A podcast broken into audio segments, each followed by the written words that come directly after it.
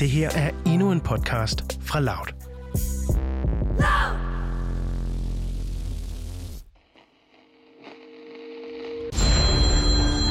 The last two days, somebody's been calling me. It's an unknown number. It's an attorney.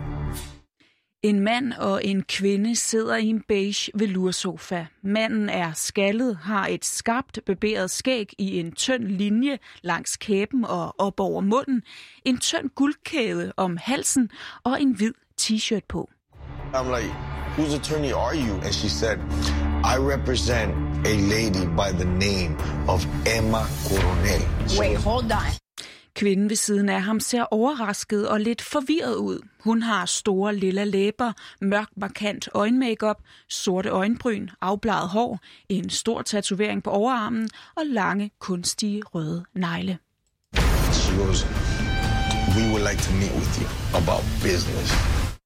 Manden og kvinden i sofaen er med i det amerikanske reality-program Cartel Crew, som følger folk, der har nær familie i narkokartellerne, men som nu prøver at skabe sig et liv uden for kartellerne.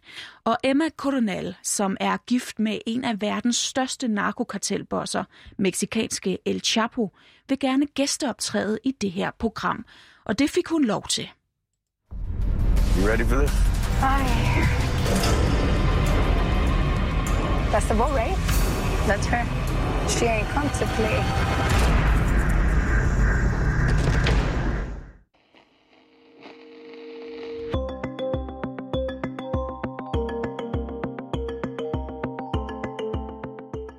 31-årige Emma Coronel har de seneste par år, siden hendes mand røg ind på livstid i et topsikret amerikansk fængsel, ja, der har hun virkelig formået at få brandet El Chapo, sig selv og Sinaloa-kartellet på så succesfuld vis, at opmærksomheden og idoliseringen af dem nu rækker langt ud over Mexikos grænser.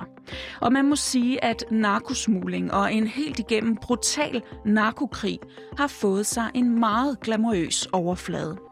I udsyn i dag ser vi nærmere på hende her Emma Coronel, på hendes PR-strategi og på, hvad der i virkeligheden ligger bag.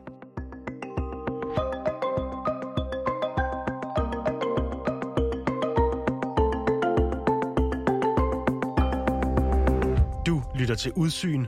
Din vært, Christine Randa. Det, der er særligt ved det her, ved Emma Coronel, det er, at den her narkokultur har eksisteret siden 60'erne.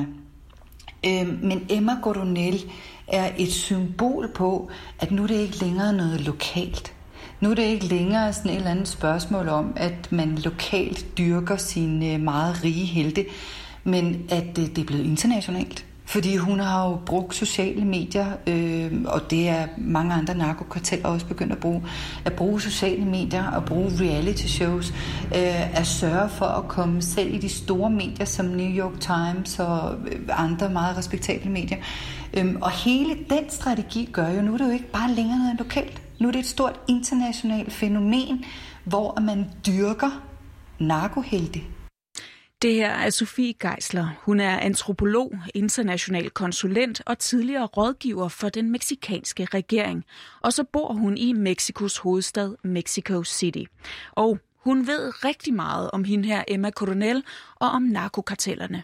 Øh. Emma Coronel er øhm, en øhm, meksikansk-amerikansk ung kvinde på 31 år.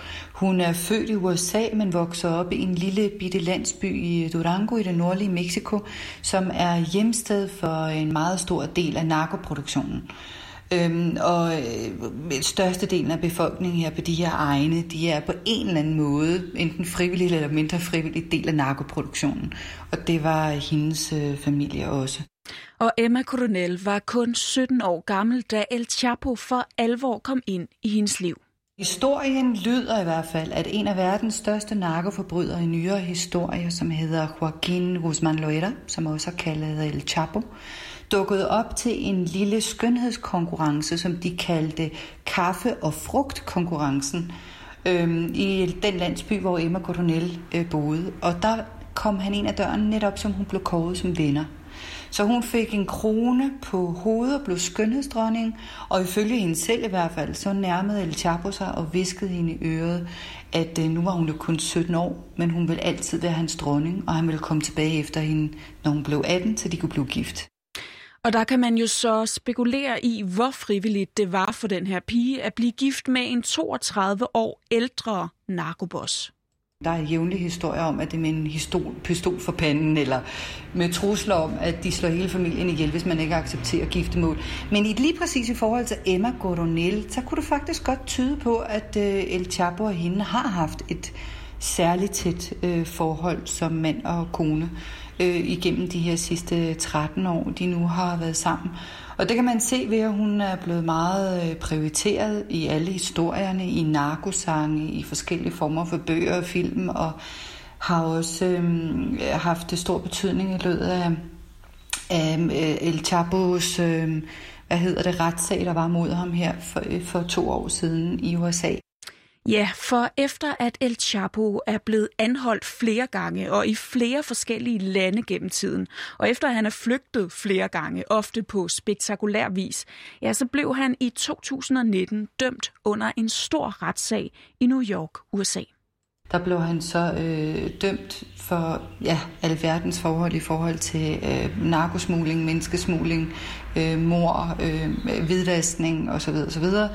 Og der er han så blevet dømt til øh, livsvarigt øh, fængsel i en af de aller værste fængsler, der overhovedet findes i USA. Og øh, ud over livsvarigt fængsel har han fået 30 år ekstra. Øh, og der er meget, meget øh, øh, let mulighed for kontakt mellem ham og andre mennesker, altså resten af omverdenen. Normalt i det fængsel, der, der er man fuldstændig afskåret fra omverdenen resten af sit liv i en lille bitte celle på 2x2. Sofie, hvilken rolle eller status har Emma Coronel så nu, hvor hendes mand jo nærmest er blevet sat helt ud af spillet? Jamen altså i det øjeblik, at han, øh, at han blev arresteret, også før retssagen gik i gang, der er der meget, der tyder på, at hun simpelthen er, har overtaget en del af ledelsen på, øh, i narkokartellet. Øhm, og øh, det er blandt andet det, der har ført til hendes anholdelse nu, at der har været utrolig mange beviser på, at hun øh, har været med til at tage beslutninger, og El Chapo havde fået nogle forskellige beskeder ud fra fængslet, før han blev dømt, hvor der stod, at, øh, at øh, resten af narkokartellet skulle lytte til hans tvillingers mor, hvilket jo så er øh, Emma Coronel. Øh, så hun har altså fortsat med en del af operationerne sammen med øh, El Chapo, to af El Chapos øh, børn, øh, som er dem, der nu står for, for resten af distribueringen rundt omkring i verden. Det er jo narkokvartel, som har mange afdelinger både i Europa, i Asien, altså i resten af Latinamerika. Så det er jo en meget, meget stor narkoorganisation. Som du hørte Sofie nævne her, så blev Emma Coronel altså selv anholdt i USA i slutningen af februar. Two years after a U.S. jury convicted the Mexican drug kingpin known as El Chapo, his wife is the newest suspect in the government's effort to break up the giant Sinaloa cartel. Emma Coronel Aispuro is accused of conspiracy to distribute drugs, including cocaine, meth, and heroin in the U.S. The Justice Department also accuses her of helping her husband escape a Mexican prison in 2015 and then participating in a second planned prison escape two years later. Og vi kommer mere ind på den her sag mod hende og på hendes fremtidsmuligheder lidt senere. For vi skal nemlig først lige se lidt nærmere på, hvordan Emma Coronel simpelthen har fået rebrandet, eller i hvert fald på succesfuld vis fået markedsført Sinaloa-kartellet, El Chapos kartel, som hun altså lader til lidt at stå i spidsen for nu. El Chapo, han øh, sendte hende faktisk i sin tid på universitetet, hvor hun har studeret kommunikationsvidenskab, og det har hun altså for alvor brugt nu. Hun startede med at, øh, at få lavet Twitter-konto, få lavet Facebook-konto, øh, lavet Instagrams øh, og forskellige andre former for øh, promovering sådan offentligt. Og der øh, hun, hun, hun fik så designet et, et brand, som hedder El Chapo 701. Og der kan man se, at øh, El Chapo sidder sådan i sort-hvid, øh, hvor man kan se hans karakteristiske lille overskæg. Det er et af de mest berømte billeder, som så er blevet lavet om til sådan grafisk design, kan man sige. Og så står der 701 over i hjørnet. 701, fordi at El Chapo tilbage i 2009 blev kåret som nummer 701 på Forbes liste over verdens rigeste personer med en estimeret formue på 1 milliard dollars. Og det her brand, El Chapo 701, som altså er registreret alting, det har både kasketter, mundbind, hoodies, jakker og så videre til både mænd og kvinder, og noget er mere merchandise-agtigt end andet. Der er faktisk også øh, tequila, øl og alt muligt andet med, med det her logo på. Og så gik hun også i gang med at promovere sig selv som en del af den her, det her narko-brand. Altså, hvad er emblemet på narkostil? Jamen, det er hurtige biler, det er penge, det er store drinks, det er øhm, kæmpe fester, og det begyndte hun så også at filme og lægge op som TikTok-videoer, hvor hun blandt andet, øh, altså hvis man sådan lige kigger lidt på hendes sociale medier, Øh, og kigger nedover, så kan man se, at øh, hun går rundt i bikini. Hun er til Ferrari-fest med store røde øh, Ferrari'er og gule Lamborghini'er. Hun leger discjockey, øh, mens hun øh, kører Porsche, og så har hun alle de der forskellige skydescener og ting og sager. Og imens hun gør det, der øh, bliver der sunget hen over videoerne, bliver der sunget sange om øh, hendes mands store bedrifter. Og lad mig lige beskrive et meget ikonisk billede af Emma Coronel, som er blevet brugt flittigt af diverse medier i forbindelse med hendes anholdelse i USA for nyligt. Hun ligner lidt uh, Kim Kardashian. Hendes uh, knaldrøde læber er bare endnu større. Hendes sorte hår er langt og afbladet til en gyldenbrun farve, især ned mod spidserne. Hun har en guldkæde viklet tre gange rundt om halsen og en stor guldkrone på hovedet, hvis design er sådan lidt øh, isdronningeagtigt. Hun poser med hænderne i siden, iført en sort læderjakke med sort pels på ærmerne. Hun ser overlegen og magtfuld ud på det her billede. Sofie, der må jo øh, være et marked og nogle følgere, ellers så ville hun vel ikke øh, gøre alt det her. Hvad er det for en øh, heldedyrkelse eller idolisering, det, som, som det her jo taler ind i? Ja, det, det er jo det, som er så interessant, øh, og som, som jeg i den grad synes, at fortjener større opmærksomhed, fordi øh, Øhm, der har eksisteret siden, hvad skal man sige, 1960'erne noget, man kunne kalde narkokultur. I virkeligheden i USA allerede fra 1920 med den store Al Capone, som vi jo nok har set mange film om, øh, der startede det lidt der. Men, men fra 1960'erne, så i Mexico, USA og Colombia, har der, har der fandtes den der øh, sådan en heldedyrkelse, hvor narkomafierne har forsøgt at pådute resten af samfundet en bestemt stil eller en bestemt tendens. Øhm, og de har sådan kulturelt påvirket det samfund, de har levet i med øh, musik, øh, sådan en helt særlig musik og med særlig tøjstil og øh, hvad skal man sige, i, i Mexico har der været forbundet blandt andet med, at man skulle have meget eksotiske dyr, Øhm, og det er jo noget, man ser overalt den dag i dag. Altså, det er virkelig en narkokultur, som sådan har bredt sig. Og Emma Coronels PR-strategi har altså været med til at gøre alt det her internationalt. Men lad os lige starte på hendes egen og på kartellets hjemmebane, Mexico. Der kører hun en strategi, som inkluderer hjælpearbejde. I Mexico, såvel som i Colombia og andre lande, som er meget øh, påvirket af narkoforbrydernes øh, dominans, øhm, der er det jo dem, der, hvad skal man sige, øh, man kalder det mindre narkostater, fordi det er dem, der Øh, både udfylder et tomrum, øh, der hvor regeringen ikke slår til med sociale programmer, eller med udviklingen af landbruget, eller udviklingen af vejnettet, øh, der er det jo faktisk øh, narkomafiaen, øh, der tager over. Og det har man tydeligt kunne se her under coronaen, hvor Emma Coronel har delt hjælpepakker ud til folk. Regeringen her i Mexico har, har valgt en økonomisk strategi, hvor man ikke giver hjælpepakker til firmaerne, og hvor der har været meget lidt hjælp for fattige mennesker i løbet af coronapandemien. Så det har narkomafiaen så overtaget. Så øh, Emma Godonel og øhm, Og El Chapos børn var de første til at lave store hjælpepapkasser med øh, de her brands med El Chapo på, med det der store modemærke på og så tog de rundt og afleverede det specielt til ældre mennesker. Men man kunne også på deres Facebook-side bede om hjælpepakker, hvis man var, for eksempel havde mindre forretninger og ikke kunne få det til at fungere, så kunne man søge om økonomisk hjælp, eller man kunne søge på andres vegne, hvis man vidste, at ens bror for eksempel øh, havde det rigtig dårligt økonomisk, og han har en lille skoforretning, så kunne man så søge om økonomisk hjælpepakke på øh, de store narkokartellers Facebook-sider. Og det lyder jo ikke så skidt det her. Det lyder faktisk rimelig gavmildt, men lad dig ikke narre. For det her er faktisk i virkeligheden en krigsstrategi. For vi skal jo lige huske, at vi altså er ude i en krig her, en narkokrig, og at mere end 30.000 mennesker blev dræbt i Mexico bare i 2020. Det her, det er helt forkert, at vi kalder det marketing. Det er helt forkert, vi kalder det social ansvarlighedsprogrammer, som om, at det i virkeligheden handler om et firma, fordi det er med til at legitimere øh, til at legitimere narkokvartellernes øh, sociale dominans. Ikke? Men, men at vi i virkeligheden faktisk skal kalde det for, hvad det er. Det er en krigsstrategi. Og det er en krigsstrategi for at være sikker på, at øh, de har folks loyalitet, for at være sikker på, at der ikke er nogen, der tør at gå over til øh, fjenden.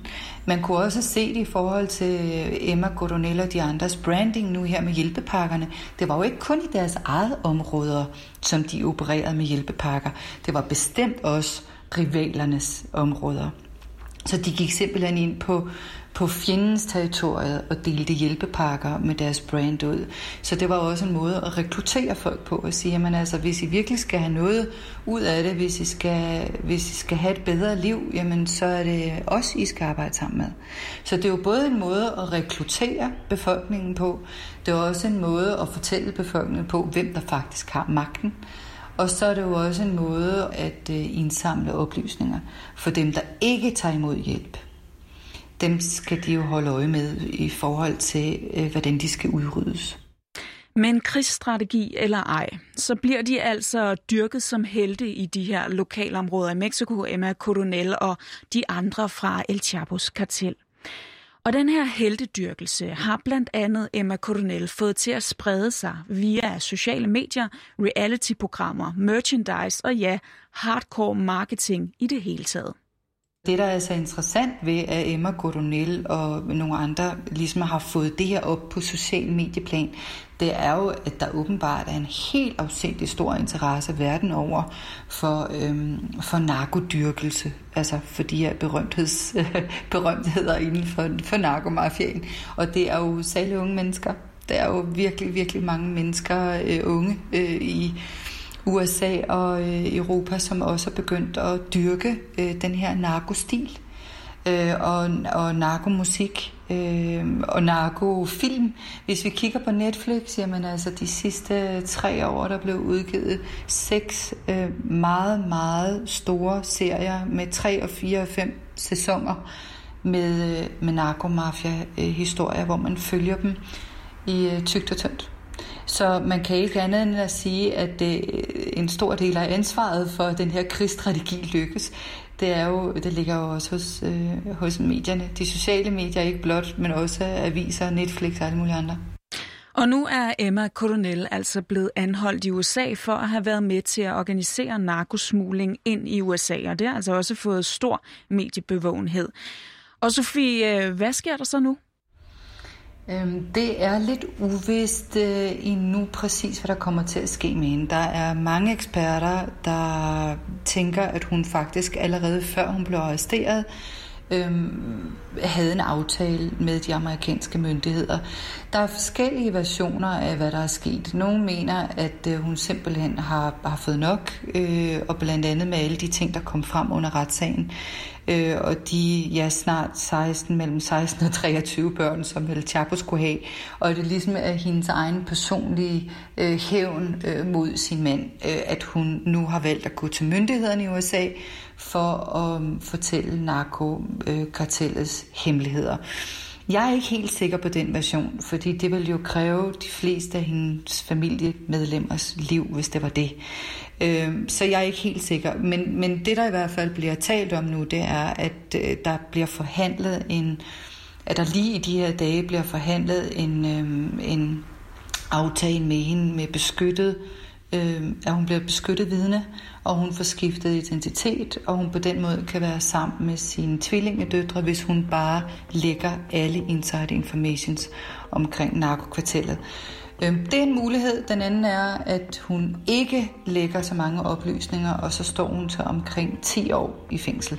Det vil sige, at hun har en mulighed for at kunne komme ud øh, omkring øh, om 8 år nogenlunde. Så det er også en anden mulighed.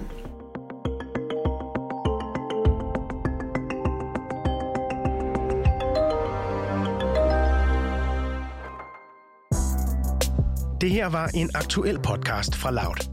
Hvis du godt kan lide at følge med i samfundsdebatten, men ikke kan holde ud at se debatten på DR2, så prøv i stedet vores debatprogram, Touché. Her tager Cecilie Lange og Kevin Sakir aktuelle emner op på en nysgerrig og undersøgende façon. Søg på Touché, der hvor du finder din podcast.